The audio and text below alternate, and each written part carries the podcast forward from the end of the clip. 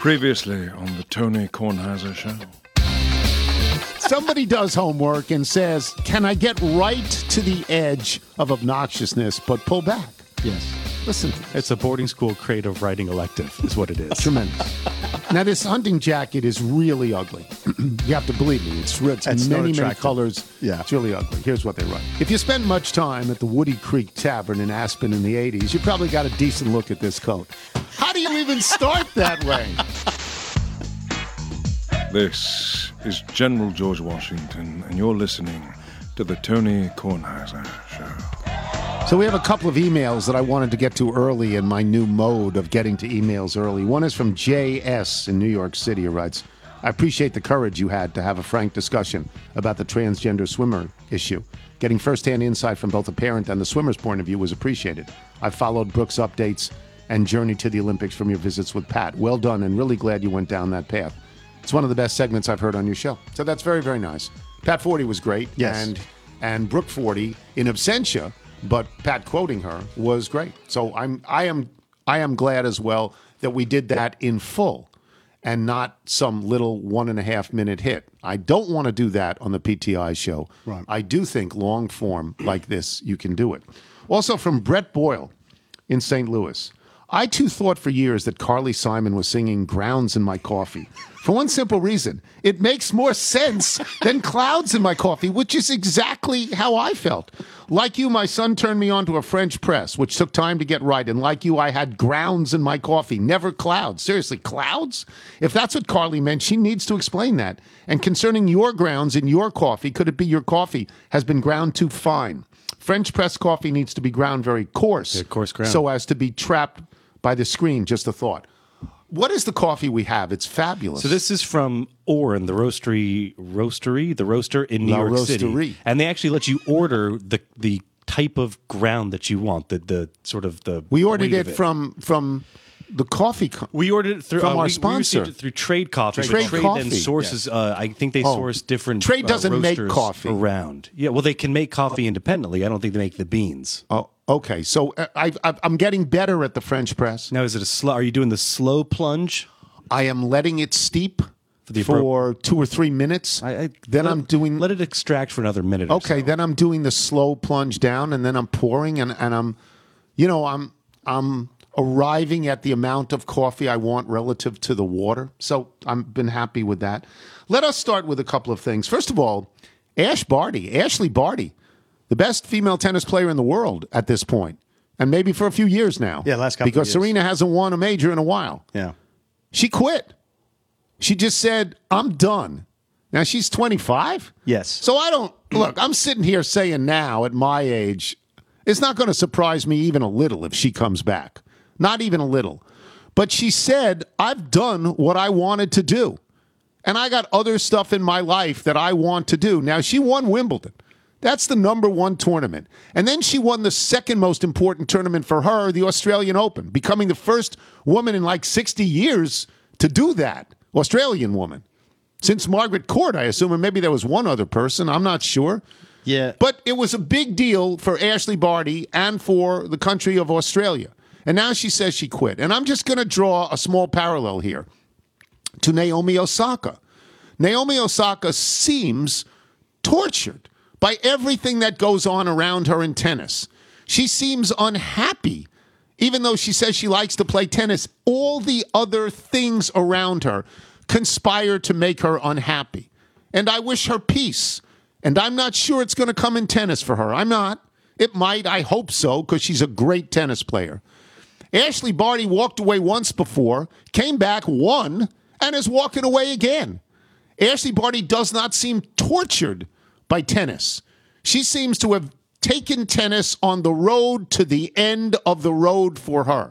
Again, might she come back? Sure.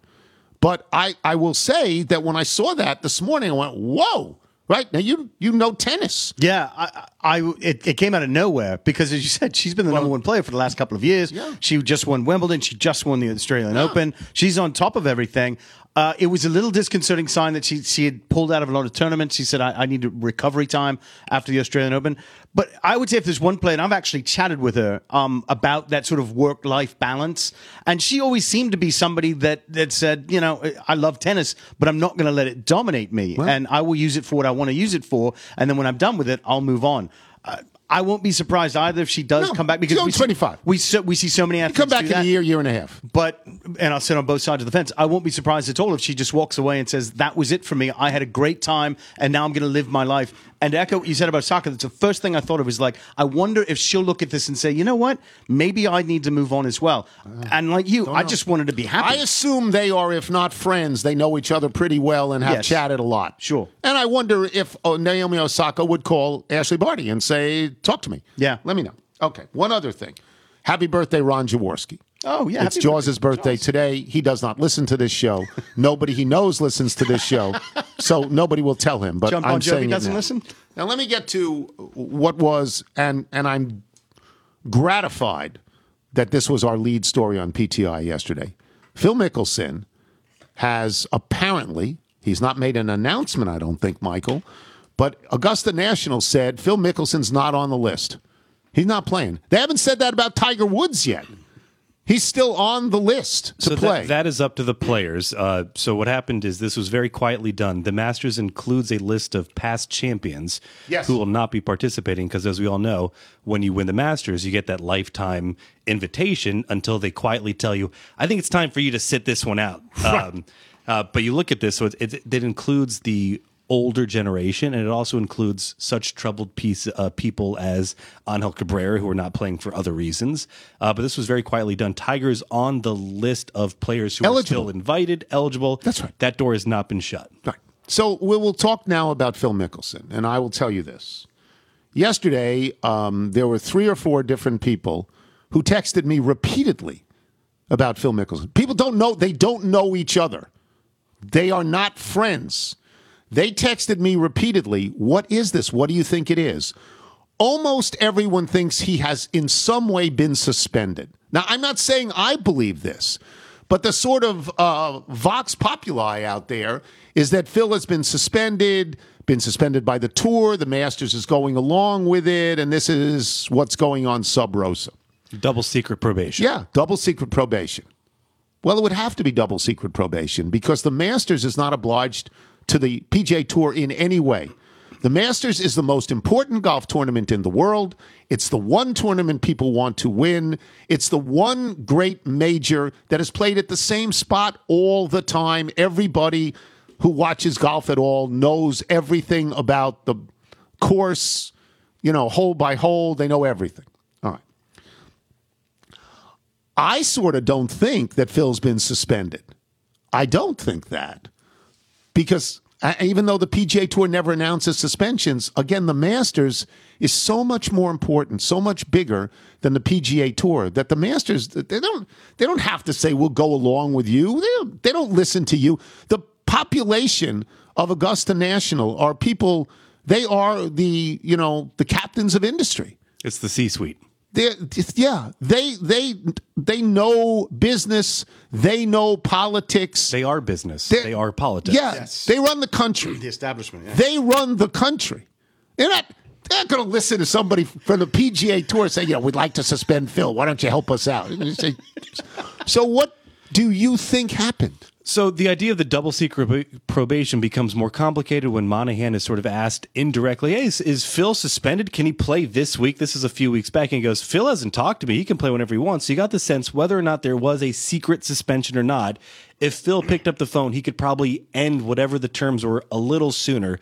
But I agree with you that that Augusta and the Masters itself is run outside of the normal sphere of the tour. Now, that doesn't mean that the tour can't lean on them and say, hey, just so you know, I think this is also in your best interest, in the best in, in interest of world golf, to try and use the Greg Norman term of growing the game and becoming a worldwide game. So much of what the Masters has done as they steward this very important tournament over the last 10, 15 years is open it up to, to different parts of the globe. We see the initiatives they've done with the Latin American amateur and the way that they were celebrating uh, Matsuyama's win last year. So it, it, it really is that worldwide And the women's amateur. the women's amateur. So they've weathered difficult storms before. If you remember the the Martha Burk, Martha um, Burk. you know, stand Iron my shirt. where they allowed make my lunch. They they allowed the partners to to sort of step away from the broadcast For a couple they, of years. and they just famously ran 54 minutes of golf coverage, Yeah. and then did their own sort of thing. I mean, this is something that's presented by IBM,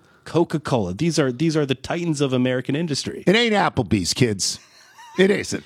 But you look at Phil. So just on on the sort of fun Phil side, he's had some of the most memorable shots when you think about his. I think it was the six iron maybe through the pine straw on thirteen. Yeah. Uh, you've seen him with some almost amazing wins when you come back to almost almost leave the ground when he jumped up after he made the, the putt to win. yeah, even uh, you know, even including his PGA Championship from last year. Again, we're two majors removed from him becoming the oldest male golfer to win a major. Uh, he had his his first win there in 2004, where he does that jump. So let me let me speak to that because Wilbon yesterday, you know, Wilbon's got a house in Arizona, and he's friendly with a bunch. Arizona's got golfers. They got pro golfers. They got guys on the tour. They got caddies and stuff like that. And Wilbon said, not only is Phil not going to play in the Masters, Phil's not even going to defend in the PGA, which I find impossible to believe. Me personally, I said that. I said I think he's going to be in the PGA, but I don't know you know, I don't know how this has happened. And with Phil, there is always, and what I'm going to say now is not just irresponsible, but crazy. So pay no attention to it. I'm listening. with Phil, there's always the sense because you always hear about Phil and gambling. And you and there was the insider trading, the stock insider trading issue that happened. That's a that's a, an actual fact. You often wonder is Phil under some sort of scrutiny that we don't know about?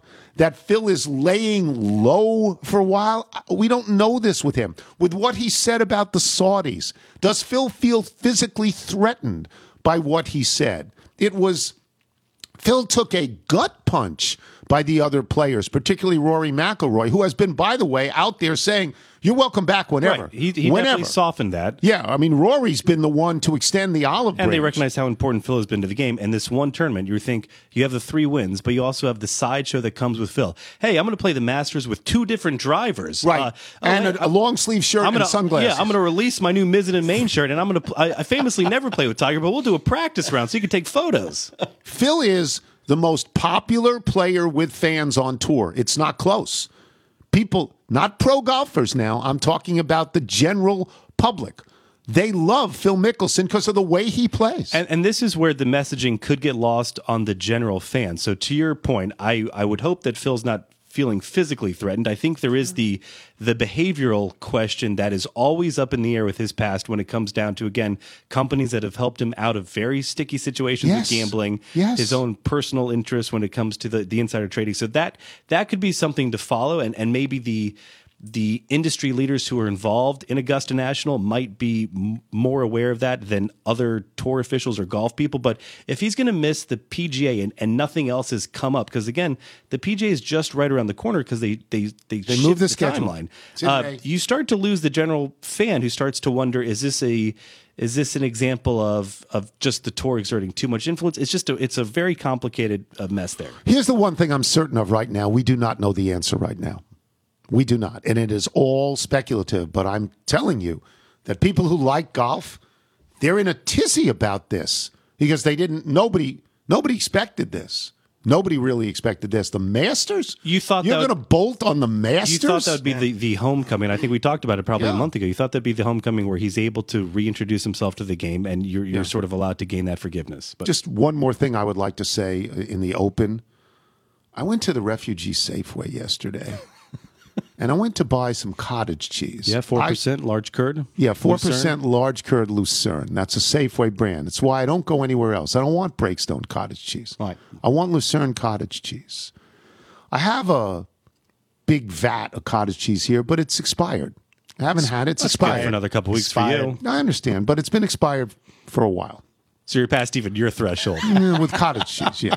If I open that, a mouse could come out. scrape scrape the top layer. Yeah. So I went to buy a new one. There was no cottage cheese in the refugee Safeway. None. Not four ounces, not eight ounces, not 12 ounces, not with pineapple. Not, no, there was none. There was no Lucerne cottage cheese. leading me to fear that either the Lucerne brand is done, which I can't believe because it's Safeway, or that somehow Safeway would be discontinuing cottage cheese. They had none. But haven't haven't there been cycles where it's hard for you to find the exact, you know, the the Yes. four percent, the large curd, Large curd, because most people 4%. want the small curd. I don't want the small. What? curd. So what time are you there? Eight in the morning? Okay, so normally, do you think they're doing? No, no. These are not. This is not a big. Again, this this is the Safeway. This is a small. It's the refugee Avenue Safeway, They're not. I don't think no they're doing overnight stocking for the cottage cheese. I'll tell you one other thing too. I've been there now. It's like I'm going on six months to eight months. Baskin Robbins makes one flavor I want, only one coffee. The rest of their flavors you can stick in a pit. I don't care. I don't like them. I don't want them. Right. They got every other flavor known to mankind in the refugee Safeway except coffee. Can somebody tell me how to get Baskin Robbins coffee? Because it's made with the formula of Dunkin' Donuts coffee. It's really good. It's really dark. It's, it's really good. Yeah, because I'd be I'd be the mayor of? Safeway if Dunkin' well, you Donuts. do have a coupon, but my question is, does that ever go on sale? Because whenever ice cream goes on sale, Yeah. you have to be you have to be aggressive at the. They don't have coffee. I go there all. I go there twice a week. They never have coffee. So for Liz, when when when I find her Haagen Dazs, uh, it's the coffee chip for her. Yeah. got to buy six at a time. well, it's it's worth it. Fill the fridge. All right, that's it.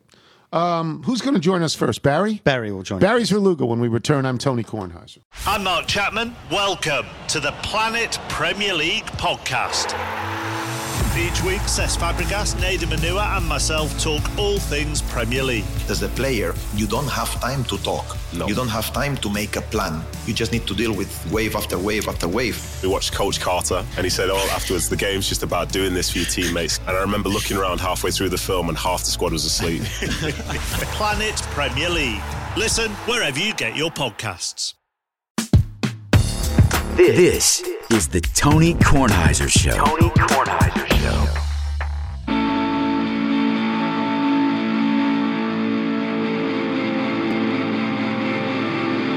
This comes from Dylan McKay or Dylan McCaw. It's M C C A A. It could be McKay, could be McCaw. I'm not sure.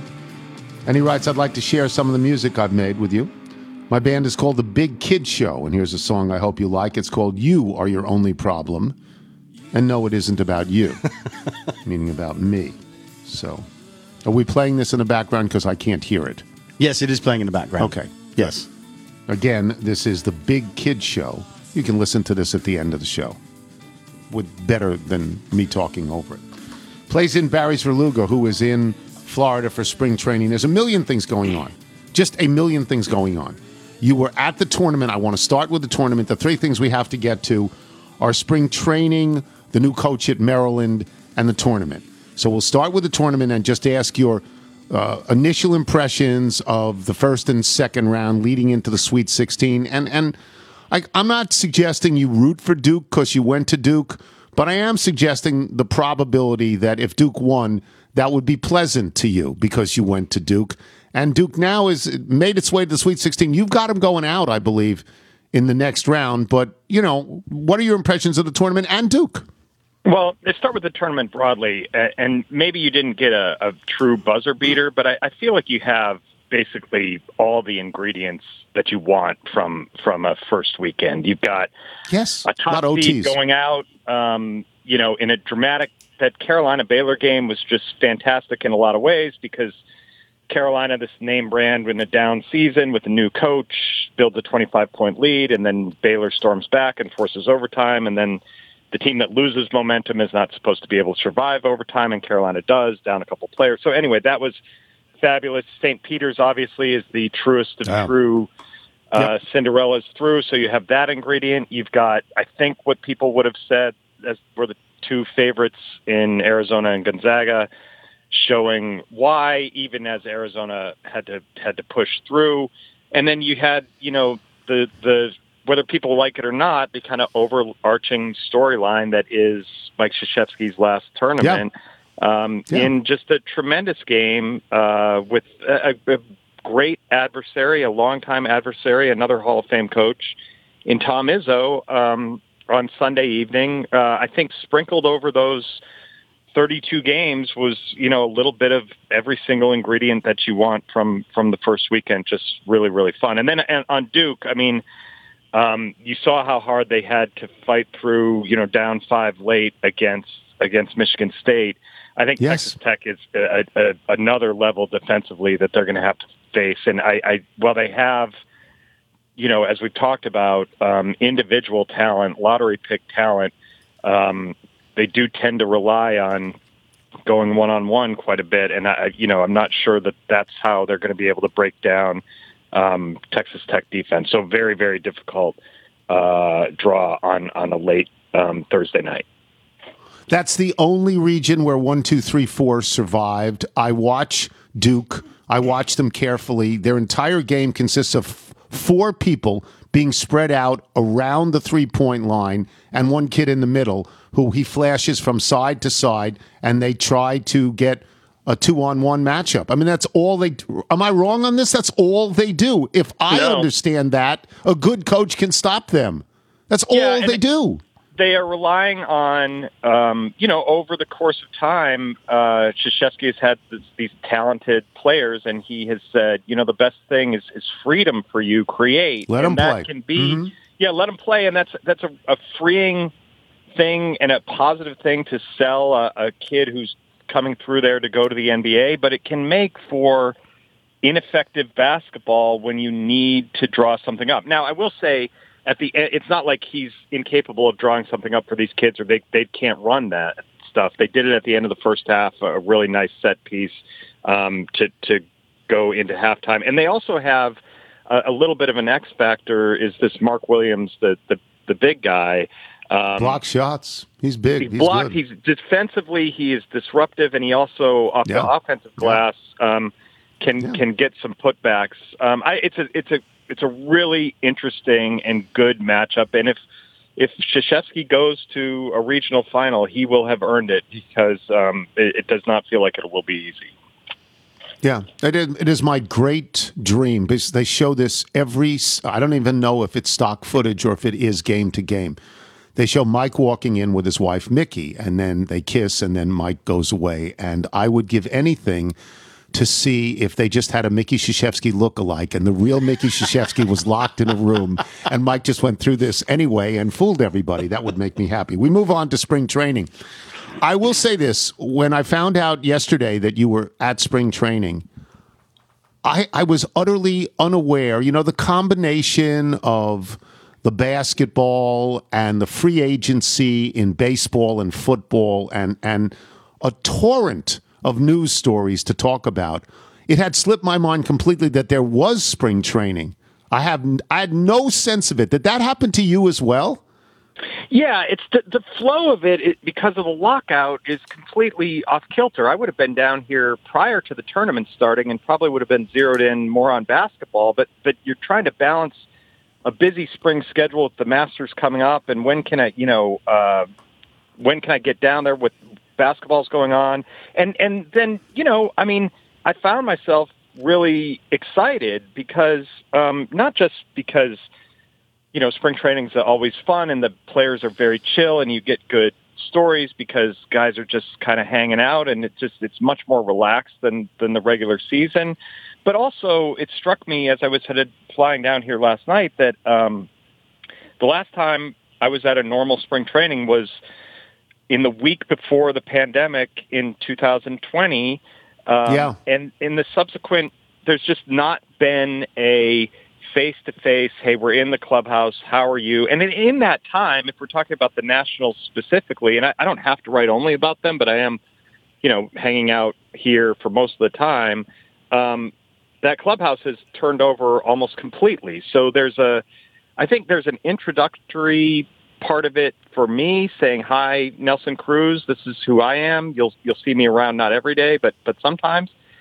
But also an introductory thing for readers because there are new characters and and this is a, a transitioning franchise and the the sport is going in a little bit of a different direction. So I think there's um fun stories to tell uh I'm excited to to be down here um and you know it's it's like fish in a barrel. Like you, I'll I'll be down here for five days or whatever, and probably come back with ten stories because it just uh, Yeah. that's that's the way this works. To be fair, there's only one story for Nats fans. Will Juan they keep Soto. Juan Soto? Right. Will they keep him? Now, I did read today that they avoided arbitration. Uh, is that a very good sign? Does that mean Juan Soto and the Nats are on the right path, or, or is it just it's no big deal at all? Well, I, I mean, I think it's on the positive side of no big deal. I mean, Yeah. you you, you Okay. don't want to um, be at war uh, with your the Right. guy that you're hoping to sign long term. I mean, my Tony, I wrote in November and and and it, I did not do it flippantly. It, it, it's spelled out. Um, you know, this guy should be a five hundred million dollar player. Uh, I have talked to other general managers who literally have said I salivate at the idea of him becoming a free agent. You're going to have to lock me in a closet to try not to solve him. I mean, to sign him. He Yeah. is viewed in the sport as a savant. He has skills as a hitter, not physical skills, but mental skills that are are well beyond developed well beyond his age. Um, they are the kind of skills that aren't going to go away because it is a a Barry Bonds like understanding of the strike zone and understanding It's that hundred percent, hundred percent. I mean, every time he complains about a strike call, he's right. He's got he, the, he's got laser vision. It's unbelievable. it's like Wade Boggs' mastery or Tony Gwynn's mastery of the strike zone with power. And at Yeah. age Yeah. 23, and not even at age 23 because he was doing it at age 21. And when, you know, the Nats blew up the, the he didn't have a great first half yet last year, but, but when they blew up the team, um, and he was kind of the last man standing, uh, and he, he wasn't going to get any pitches to hit he was smart enough and disciplined enough to take a To walk. bazillion walks and and Did. his on base percentage in the second half was something north of 450 um i don't have it in front of me but i uh, but so uh your your point is correct and it is the overarching thing and and it is a drum that i have to beat and beat and beat because you know if we were already in a situation where you know Bryce Harper walked, and we can debate that the merits of that. They won the World Series the year after he walked. Anthony Rendon walked, and we can debate the merits of that because he's been hurt and not a good player um, since then. But if Juan Soto walks in three years, um, that is a seismic problem for this franchise um, because Yes. they found him. They discovered him. They developed him. He is theirs. And you can't, for your fan base, it's very, very difficult to say, we're going to keep developing and finding these players, and you're going to have them for six years or seven years. And then you're never going to see. You're going to have to wonder whether you boo or cheer them when they when they return, and that applies to Trea Turner, who's now a Los Angeles Dodger and will be a, a, a free agent in the off season. Um, but it would apply times, you know, whatever factor with Juan Soto because he's the one. He's the special one and Yes. Yes. Uh, just a generational talent. Yeah, and not getting on a motorcycle like Fernando Tatis. Not We, doing we that. would hope. Okay. We would hope. Yeah. One small note I'll add parenthetically. I know it's a very big surprise to you, Strasburg, not necessarily ready for opening day. What a shocker. And we move on. You wrote a uh, really good column on Kevin Willard, giving Kevin Willard credit, but also saying, is this the right hire? And, and the background for this, for people that don't understand it, that aren't from this particular area, Maryland's a basketball school. They're in the wrong conference. Everything they've done is wrong for quite some time. Football hires, basketball hires, everything. None of it has worked out in a way that you might have expected. My question to you about Kevin Willard Kevin Willard comes from a small Catholic school background. He coached at Iona, he coached at Seton Hall. Maryland is a big public school. Kevin Willard said, well, he just used the word swag 57 times yesterday. I mean, I, I, I turned it off. I, it's enough. Stop. And I just wonder. I am told he's a very good coach, but in the same way that I wondered about Bronco Mendenhall going from Brigham Young University to the University of Virginia, if he understood the different rhythm of this, I wonder with Kevin Willard, am I wrong on that?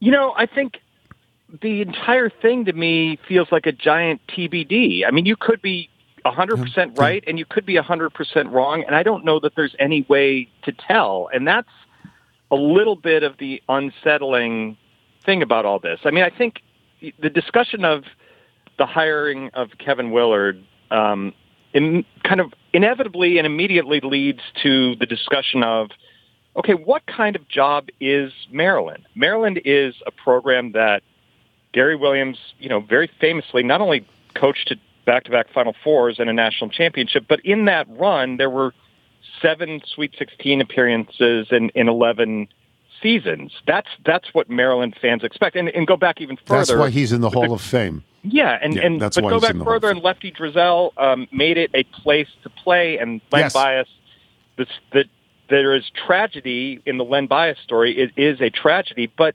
prior to the tragedy, it was you know an incredibly exciting program with great players. Um, and and that is what if you're a Maryland fan, that is the feeling that you want. You want that feeling of possibility. You want that. Hey, we're, we came out of the second, uh, the first weekend of the NCAA tournament, and people are talking about us because we might be a factor in the second weekend. That has only happened once in the last 19 years. One Sweet 16 appearance in the last 19 years, which is an unacceptable result, regardless of the conference and regardless of the other factors. Um, that can't be the discussion for, for Maryland basketball. So then you get back to Kevin Willard, and, and what guarantees do you have that he is the right person to change that kind of outcome? You have you have zero uh, guarantees. Now, I don't know who who I would be sitting here saying, okay, that's absolutely a home run. Um, maybe it's you know the guy from Murray State who had established himself and Coach Ja Morant and and um, you know uh, uh, was a real up and comer and a riser. But I think there was a, a, a time when um, Maryland, being a basketball school in a basketball conference, the Atlantic Coast Conference, um, was a destination for coaches, or could have been viewed as a destination for hot coaches. And now in the Big Ten, kind of still out of place, even though it's been um, coming up on a, on a decade. Um, a, a guy like Nate Oats at Alabama, Alabama, a football school in a football conference, would look at Maryland and say, "Well, why would I leave like this really well-funded athletic department um, where I don't have the pressure of being the primary sport? Um, you know, why would I leave for Maryland?" I, and I'm not saying they pursued him, but it, that kind of ten years ago, that kind of prominent, established coach from a major conference program would have been the kind of guy that Maryland could pursue. I don't think it feels like that's where they are now. Um, and Kevin Willard feels he's. A, I'm sure he is a good coach. He feels like a coin toss uh, in that job.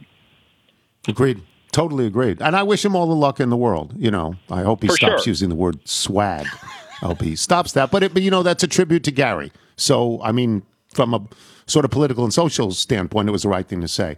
Uh, enjoy yourself. We'll talk while you're away. Thanks. Thanks, Tony. Appreciate it. Barry Svrluga. It's a wonderful piece. If you haven't read the piece, you know, it's a really good column.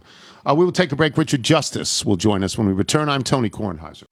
Check out our new NBA show, Beyond the Arc, part of the CBS Sports Podcast Network, where you can find me, John Gonzalez, NBA insider Bill Reiter, and Ashley Nicole Moss five days a week talking all things NBA.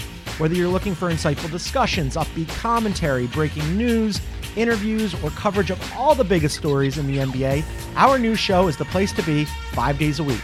Download and follow Beyond the Arc on Apple Podcasts, Spotify, and wherever you get your favorite podcasts. You're listening. You're listening to the Tony Kornheiser Show. I've been waiting for a sign. This is a song called Lead Me to the Light. There's a girl called Emma Torncello or Torncello. I'm not exactly sure how it's pronounced. Her father, Peter, writes Some years ago, I submitted the song I'm Lucky by my daughter, Emma, Torn- Emma Torncello, who wrote and recorded the tune while in high school in upstate New York. Along with the song, I recounted my adventures traveling to D.C. to watch my younger daughter, Eva, play lacrosse against Georgetown University and visiting a number of Mr. Tony hotspots, including Chatter and Calvert Woodley Wines and Spirits. I also included an admittedly cheap shot at Cillizza, for which I now publicly apologize. Today I'm forwarding a newer song by Emma, who wrote, recorded, and produced the single Lead Me to the Light. She provides lead and backup vocals as well as playing all instruments on the song. Incidentally, she's also a 2021 graduate of the Miller School of Medicine at the University of Miami and currently goes by Dr. Emma Torncello, MD, a first year psychiatry resident at the University of New Mexico Medical Hospital in Albuquerque. Thank you. Hope you enjoy. One more thing Edith Cillizza. what kind of talent are we talking about here? It's pretty astonishing, isn't it? Why does everybody who becomes a doctor also play music? like Ian Warrington. Maybe she can tell me if it's safe to tape my mouth shut at night like I tried. Wow. Wow. Michael, if people like Peter Torncello want to submit music by their children, how do they do it? Please send us music by emailing it to jingles at TonyKornheiserShow.com. Richard Justice joins us now. Can you uh, like? Can you imagine if your child had that kind of talent, Richie? I mean, just Uh, luckily, just- uh, wow. no, I can't. I, Yeah. I was talking to a guy yesterday. He says, "You know, my kid's now going to grad school is talking about getting a PhD." I said, "You should have been like me. You should have had dumb kids." Yeah, it's like when when when Pat Forde comes on and his daughter's Right. an Olympian medalist and going to be a doctor and going to the yeah, Peace Corps. Yeah, I thought about that with Pat. Like my kid swam in nationals in Orlando, her first national race, and um, when the gun sounded, she just stood there on the blocks looking around. The last thing I saw that day was her mother chasing her out through the Orlando YMCA um, in the parking lot. This is what happens. My son, who I love dearly, who's sitting make six coffee. feet from me, my son taped his mouth shut last night. Tell that. I, I'm trying to breathe. I'm trying to breathe through my nose, so I got mouth tape, and now I, I, I was. I was pleasantly, could have killed I was pleasantly surprised to wake up at all. All right. Lots of things to talk to Richie about. Lots of things. Let me start. Let me just start with baseball free agency and somebody you covered and somebody you know well. A great shortstop, Carlos Correa of the Houston Astros, has gone to the Twins. To the Twins, and I write when I write the question, I write three question marks after that because the Twins don't strike me as a team ready to compete, you know, for the World Series. What did what do people in Houston make of this? People in Houston are, for the first time in the the owner Jim, owner Jim Crane's era, saying, "Hey, you screwed this one up." But I think when you deal with Scott Boras, there's always going to be some frustration. I think last week the Astros just said, "Hey, enough of this. We, you know, we we've tried different ways to sign this guy." And they ended up not even making a final offer, and as I understand it, maybe not even returning his calls at the end. The Twins got a call on Friday night. Hey, you want Carlos Correa for one year? and they said, "Hey, we're in." You know, they. I mean, the, the, one of the storylines of this offseason is that there's fewer teams tanking, and ten teams gave contracts worth a hundred million dollars. But anyway, they called and said, "W- "Will you want him for one year?" And they said, "Absolutely." And so they put two more years in there.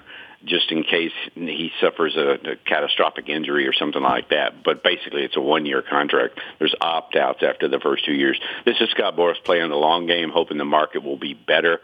You know what uh, uh, Corey Seager got in Arlington, Texas, uh, 10 years, 325. That was the, the ballpark he was in, and the market just wasn't there. That could just couldn't get it out of the Dodgers. Could the Dodgers went for Freddie Freeman? The Yankees went. The Yankees spent money this offseason, but they're getting roasted pretty good for not signing Correa. That's and so you try again next year. But they have, yeah. You asked me about this. This guy was drafted at I think 18.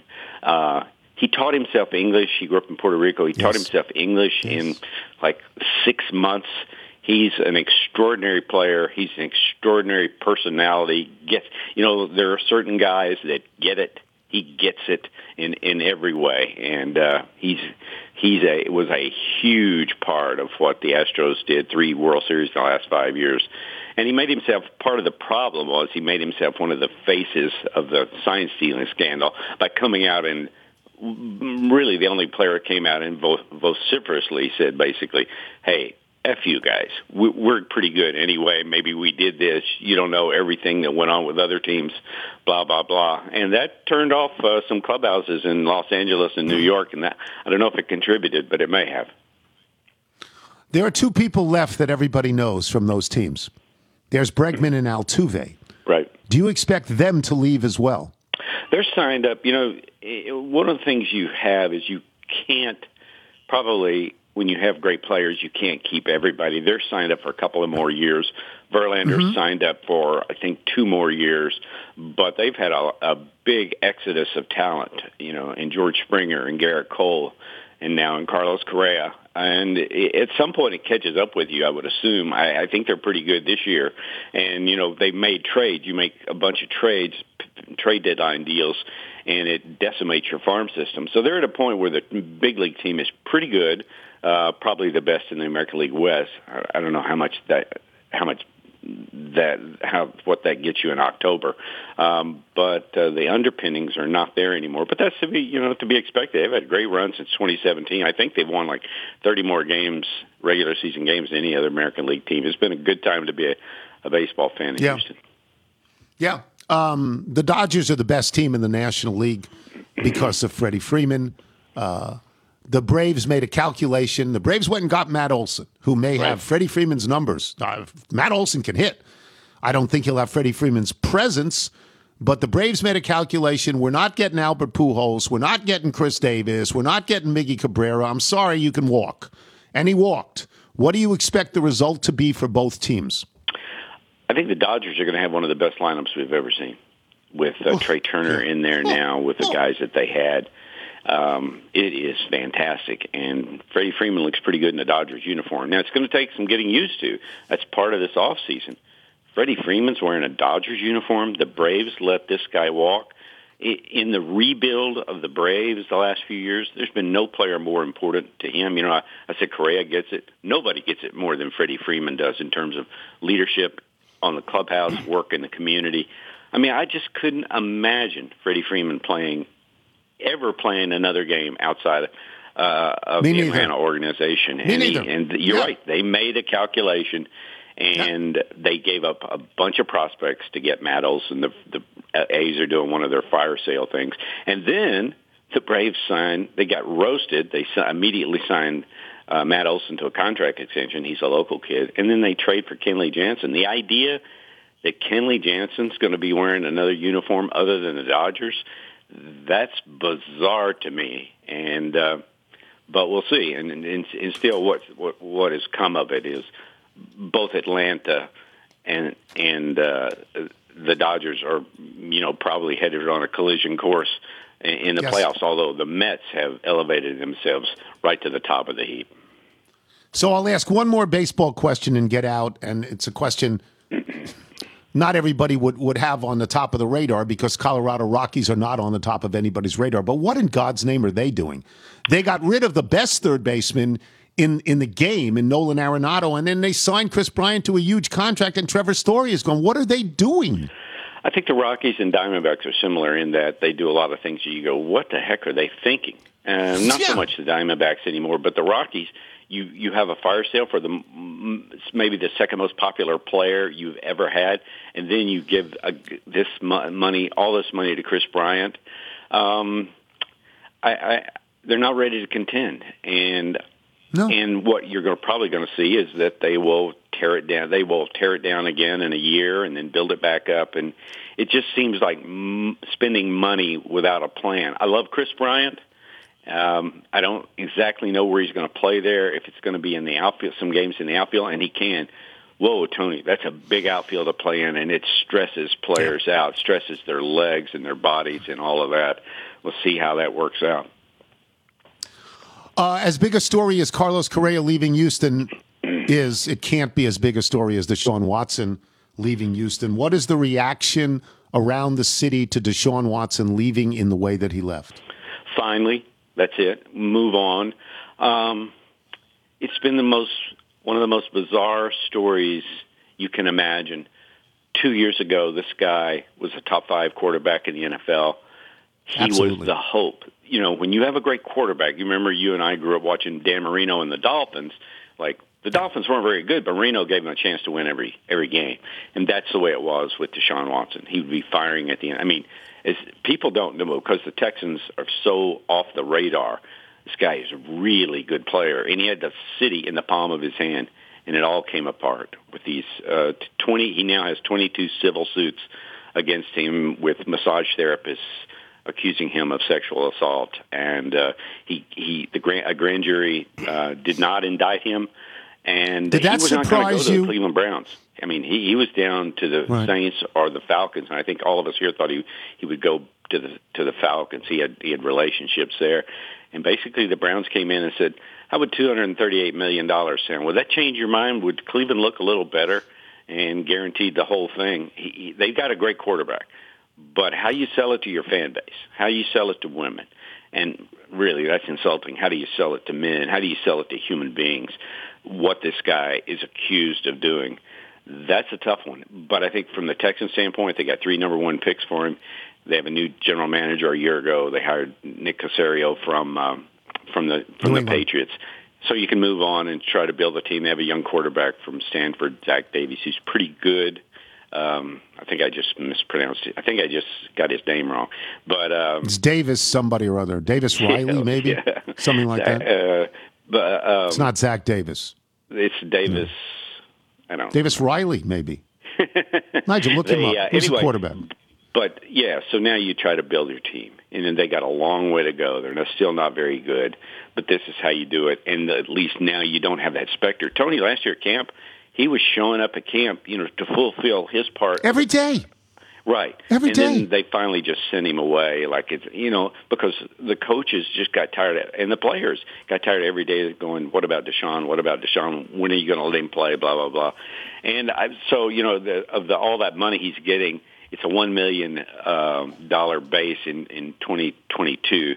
So I think that tells you he expects to be suspended.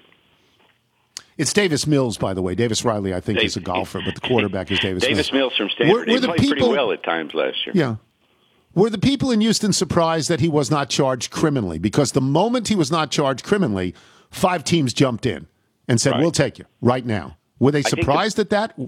uh, I, I I think the, the story played out so publicly with the attorney for the accusers is a local political gadfly named Buzbee. Tony Buzbee, and that I, think there was some surprise because he had been so out front. He did this, he did this, he did this. Now, uh, Deshaun hired a very high-profile attorney too, Rusty Hardin. He's the Rusty guy that Hardin, represented Clemens in the steroid thing, and. Um, it, it it it's like we saw it in slow motion come you know c- across the TV screens.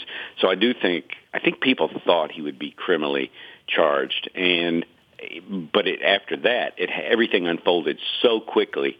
I mean, he was gone in a matter of days, and uh, they did they didn't mess around. And teams teams, re- I- I don't know if you're surprised, but I, I was surprised that the market for him, and I guess it tells you how valuable a franchise quarterback is. I mean, the market was heated for him, and the the, the price had been established. They were going to get three number ones for him, or they weren't going to do the deal. And Nick Caserio never backed off as he flirted with the Dolphins and other teams, and he got it. I will say this that it is hard for me to believe that with 22 lawsuits, they're all made of straw. That's hard for me to believe. Now, maybe they are. Mr. Buzbee does not have the greatest reputation in the world among other lawyers or in the city of Houston. He likes So TV cameras, maybe- though. Yeah, maybe this is maybe this is trumped up. I, I I mean I don't know. I don't believe it right now. But if those lawsuits disappear, if they disappear, if there's payment or whatever and non-disclosure agreements or they're just gone, one of them goes to court and it doesn't work and so all the others fold, if that happens, I still believe that the NFL will suspend Deshaun Watson for some point this year, and obviously that's how the contract is written, right, Richard? Right, a hundred percent. He, he- I think he expects to be suspended. You know, and you- the thing is, why didn't these go away? Why didn't you reach out to a financial settlement? And my read from the outside, obviously, I'm not in on the negotiations. He's set for one deposition. He now may have to sit sit for 21 more depositions, and um, that that it does not seem that Deshaun Watson's camp uh, i.e., Tony Buzbee, was really looking for a settlement. They were looking to just they were just looking to clear. I mean, he just said, "I didn't do any of these things. I'm not settling."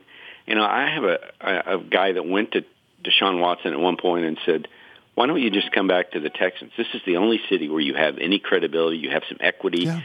You know how it is. Sports fans want to like the guy. Make these things go away, and maybe you can restart your career. I mean, there's going to be a stain on you. You're never going to get get away from. And he just said, "No, I'm not. I'm not playing there anymore. They promised me I'd have a hand in the hiring of the GM, and I'm not coming back there." And that that was the end of it. I mean, I don't know if uh, he may have set a world record for screwing up a great reputation and maybe a career. We'll see. I mean, we'll see. We'll see. But I can't imagine Browns fans don't have some voice in their head going, "Really, we want to be part of this guy." I think if you come back, and I think everyone should have a second chance. He didn't, you know, this is not murder. It's terrible what he did, but it's not something, obviously, he's being charged criminally with. He's not being charged. If he gets a second chance, I hope it's sort of like Michael Vick, where Michael Vick came back with contrition, but I don't see that now. Although, on the other hand, Richard, why would you why would you be contrite now if you're taking the position for legal purposes that you didn't do any of these things? Right, but I would say even what you've admitted to, some consensual sexual acts with massage therapists, that's pretty tawdry right there. And Yes. uh, what Yes. you've admitted to uh, is bad enough that it, your reputation, you're never going to get your reputation back. Now, Michael Vick got his back because he fell on his said, sword and um, said, "What I did I'm sorry, terrible." I did the wrong thing. I did a Right. terrible I thing. am yes, a that different was yes. human being today than I was yesterday. Yes. Deshaun Watson is not even close to that. Right. All right. Um, your hometown team, Houston, are they going to win? They're going to win Houston the NCAAs. Texas Tech. I'm telling you, Tony, I've watched more college basketball this year than the last 10 years combined. The Big 12 is a monster tournament. Texas Tech is Yeah. one of the most entertaining teams you'll ever see. You know, they hired this guy a year ago, 64 years old, Mark Adams. They got eight transfers. They play defense like you've never seen it. And Houston lost their two best players after going to the Final Four last year. And what it proves is Kelvin Sampson is one great He's good. basketball coach. You got to watch them. They play with such heart. Encourage Texas Tech and Houston. Oh my gosh, Texas is out, Baylor's out, TCU got out in a very tough loss to Arizona that Arizona, they will be, that will sting for a while. But these two teams are unbelievably fun to watch. Texas Tech and Houston. You got Texas Tech beating Duke. Uh, I do have Texas Tech beating Duke, and uh, it's it's a great story. Coach K at 33, 32, what became the coach at Duke, and Mark Adams, the coach at Texas Tech. He was coaching at Clarendon College and Howard College and all these little places, and uh, got his break when Chris Beard hired him as an assistant. And he is a defensive guru. He's 65 years old guy is the definition of a great coach who communicates with players and took these eight transfers and they had two returning guys that are pretty prominent. Um, that took them and molded a team that plays with one heartbeat. Man, I, I saw the Montana State coach said after the game, he goes, you see it on film, their defense. Um, but you have to see it in person to fully understand it. He goes, I couldn't even look at my play card. I felt like they were guarding me. They give you no room to breathe, and it's an amazing thing to watch that they do it for a whole game. Look at you, college basketball Oh, expert at the moment. That's so, been great. It has been so much fun to to watch the these these Big 12 teams play. Even teams like Oklahoma and uh, Oklahoma State that didn't make the tournament. Oh, they were so they played at such a high level. You're going to end up like Kindred, following a girls' basketball team for years. You're going to end up just I- like Kindred. I, I've watched that 60 minute segment again. Yeah. I've thought about that. That's that's my life. Thank you, Richie. Talk soon. Thank you. Thank, thanks. Richard Justice, boys and girls. Uh, email and jingle when we return. I'm Tony Kornheiser. You're listening to the Tony Kornheiser Show. The Tony Kornheiser Show.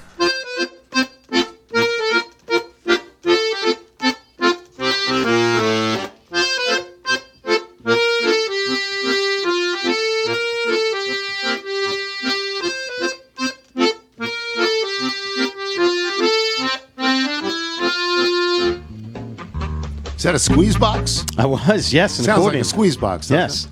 That is Kelly Vikstrom Hoyt playing the accordion. Yeah. Fan- lovely. Fantastic. Just lovely.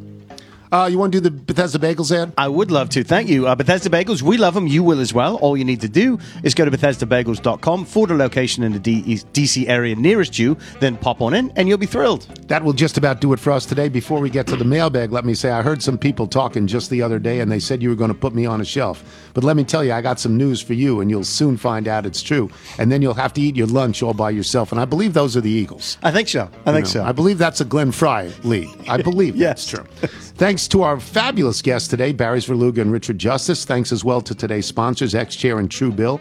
Remember, you can listen to us on Apple Podcasts, Spotify, Google Play, and Audacy. If you get the show through Apple Podcasts, please leave us a review. And don't forget the That's It on Boiling Egg magnet, complete with recipe. Yes. So go check that out at uh. And Rob has also arranged for some new um, tumblers, uh, water tumblers. Do we do we sell anything? Do Yeah, people th- buy stuff That's a good question. Yes, they do. Okay, that's wonderful. From Dan Fahey uh, from Boston, not Revere. I heard you and Wilbon discussing how Tom Brady's discussions with his wife were probably similar to ones that you have both had with your significant others. This got me thinking Has Tom Brady just considered working from his attic for an extended period of time? I hear you can get a good deal on an X chair these That days. That segment did not go over well in my house. From, uh, from Stan.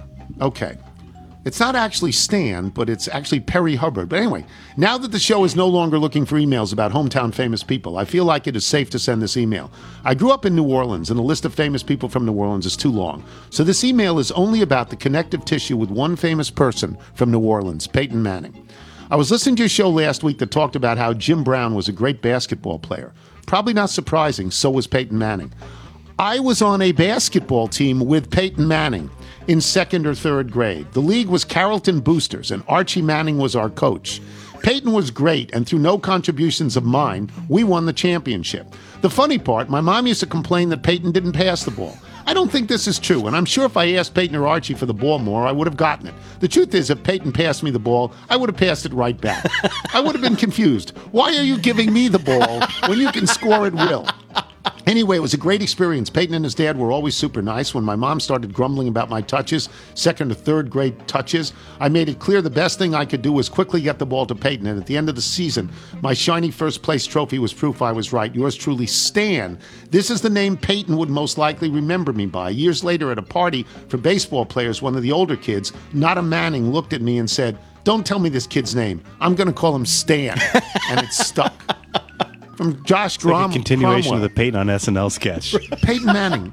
It's- you always hear good things. Yes. Josh Cromwell, Moselle, Mississippi. There's no disputing that Tom Brady is the GOAT now. He even broke Brett Favre's single season record for retiring and unretiring quickly, which I believe was totally unassailable. Um, from Tim in Brooklyn. Are we doing our favorite petty thefts now? I once walked out of Shaw's in Boston with about six beefsteak tomatoes without paying for them. Felt so guilty that I tried to return them. My slightly overactive mother convinced me not to, insisting, What are you, nuts? You could go to jail. Just don't do it again, you idiot. That's it. Excited to see how this new game escalates to admissions of arson, assault, fraud, and other federal offenses. Tim in Brooklyn. P.S. To my lovely wife, Chantal, who's grown to appreciate the angry guy from Long Island who yells too much. Eat it. Uh, Mike in Fairfax, Virginia. Last year, Dr. Hoffhoff gave us multiple updates about the cicadas. Well, in 2022, maybe it's time to talk about the impending Joro spider invasion. Joros are native to Asia, but in 2013, a few of them decided to take in the Masters. So they jumped on a container ship headed for Georgia. They liked the state so much they decided to stay. A few years later, their population has exploded and they're expected to ride the winds up the East Coast, possibly as far as New England.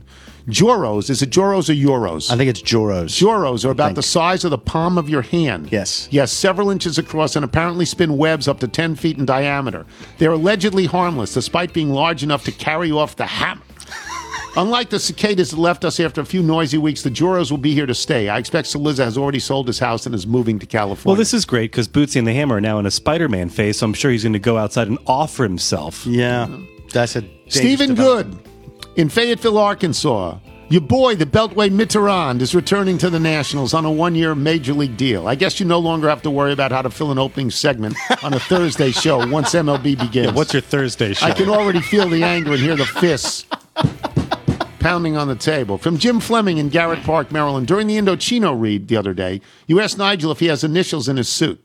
And he said he does not because he doesn't want people to know who he is. May I suggest a strategy that would throw people off further from the scent? Use someone else's initials. You might start with the initials DG. Um, from Vegas Mickey. Mickey in Las Vegas. Yes. Dear Mr. Tony, I'm a woman and your age, and I'm a faithful little. Last Friday, you stated that cologne was dead and nobody wears it anymore. In 2021, the fragrance industry generate, generated $33.69 billion. That ain't hay, and I just couldn't let your statement go unchallenged. Perfume accounts for a large percentage of all retail sales in the country. Love the pod. You're simply the best. Shout out to Polo Blue Circuit 2002. But I, what, I was saying was men's cologne Men's had cologne. hit the skids. Yeah. I don't know. Women's no women's fragrances are still Still very much out. alive, from yeah. CG from SS in Maryland, which I assume is Silver Spring. Um, on a cold winter night in the mid 1960s, Charlie A, John M, and I struck out at midnight and rolled a DKW sedan from its owner's driveway. What is a DKW? What does that mean? Not sure. sedan from its owner's driveway down Blue Water Hill Road and left it in front of the Minuteman statue at the intersection of South Compo Road and Soundview Drive. Now that I've got that off my chest, to the guy who planted Jimmy Hoffa under Giant Stadium in the Meadowlands, it's your turn, dude. Oh. It's this card that I don't even know what it is. P.S. Charlie disappeared in Arizona sometime in the 80s, and John ended up managing apartments south of the Mason Dixon line. I doubt they're littles, but no last names just in case. From Brendan Costello, who we love so much. Even when he was Brendan Boker, we loved him as well, in Lexington. Once when I was a kid, I shot a man in Reno just to watch him die. No, no, no, no. That's Johnny Cash. That's Johnny Cash, That's yeah. Johnny Cash. That's not Johnny. Noah in Austin, with the mailbag seeming to have magic statute of limitations powers, I decided it was time to come clean along with the rest of us klepto littles. It was a busy night, my senior year in college, at Garcia Brogan's, a Mexican Irish fusion bar in Waltham, Massachusetts. Yes, you read that right. After a drink or five, it was time to head home, and I accompanied a friend to the bar to close his tab while others in the group went outside to meet the Uber. Upon approaching the sprawling bar, I found myself face to face with a stack of brand new Herradura tequila bar mats. It being one of my favorite tequilas, and me being in an altered state of mind, I could only think, surely they don't need all of these bar mats. And before I knew what I was doing, the top mat was at my side beneath my sweatshirt. I looked from side to side, trying to not look guilty while also seeing if I was spotted. All of a sudden, the friend I was with was tugging at me, pulling me out of the bar. I didn't understand what his rush was until we got outside and he revealed what was literally up his sleeve. He had taken the second mat off the stack. By the way, what's the penance for these confessions? Should I recite two I hate pumpkins or one who's your favorite pitcher? Scherzer. Uh, Catherine Fahey Breaks in my heart. My boyfriend recently purchased a Subaru. When should I dump him? Probably right now. I From think. Robert Bob Thompson. From Bobby Thompson, not that Bobby Thompson. Boise State looks like they're all in their 30s, but they played like they were in their 60s. Why did I pick this year to listen to Spike? Bill Pitcher. Isn't he our organist, Bill Pitcher? I think he is, yes. From Quarryville, Pennsylvania. I always thought it was clowns in my coffee, and I didn't question it because clowns are scary. no, it's and it's it's clouds, but it should be grounds. Brett from Kingston simply writes, I'll hang up and listen. That's funny. From Chuck Elias in South Hadley, Massachusetts. If you didn't like Applebee's use of the Cheers theme song, you're really going to hate Airbnb using the Beatles in my life. I hope I've triggered a 12 minute rant. I haven't heard that yet. I'm not a fan of Airbnb. I'm, I'm not. no, it's not for you. Um, This is from Mark Schaefer. I was inspired Taking after hearing you say you should use the phrase "sadis." Uh, I was you should use the phrase "sadis ulboni" on a crest, and decided to give it a try. I'm enclosing a draft crest with the title "Tony Kornheiser Show" in Latin, the eagle clutching a golf club and a microphone, the year of the show's founding in Roman numerals, and the motto "Enough Wilbon." I'm not sure how Gretchen Wu spells Wilbon in Latin, so I guessed. I'm happy to edit as necessary. Let me see. And by the way, the first vowel in sa- sadis is a long ah sound, not an ah. So it's. Sadis, sadis And here it Oh, this is great. Isn't that lovely? Just show that. Can we Michael. get this printed and put up behind you on PTI? Yeah, I would love to do. Put it next to your uh, your camp signs. From Chris Bay or By in Carmel, Indiana, because it's Birch Bayh, so maybe that's the family. Uh, this morning I was listening to Wednesday's pod last week while walking through downtown Indianapolis on the way to my first meeting of the day. As I turned from Market Street up Illinois Avenue, I heard you and Nigel discussing the merits of the different versions of Land of a Thousand Dances. Exactly 30 seconds later, I passed a large Dodge Ram, Dodge Ram with the windows rolled down, and out came this sound one, two, three. One, two, three. Clearly, the start of the Wilson Pickett classic and superior version of the song you were discussing a moment before. Just as I was getting excited, the jerk changed the station. as if this classic tune wasn't good enough for him, he drove off before I could get his plate number, and he didn't even give me the satisfaction of being a Subaru driver. From Andrew Stoller in Steamboat Springs, which I believe is in Colorado. Yes. Right, right, right, left, left, left, right. Blackmouth Cur, 58 pounds, eight outlets. Steamboat Springs, 12,000 people, 100 Winter Olympians and counting. Absolutely Oh, yeah. skiers. Got to thank. Absolutely. Yes. Steamboat Springs. Absolutely.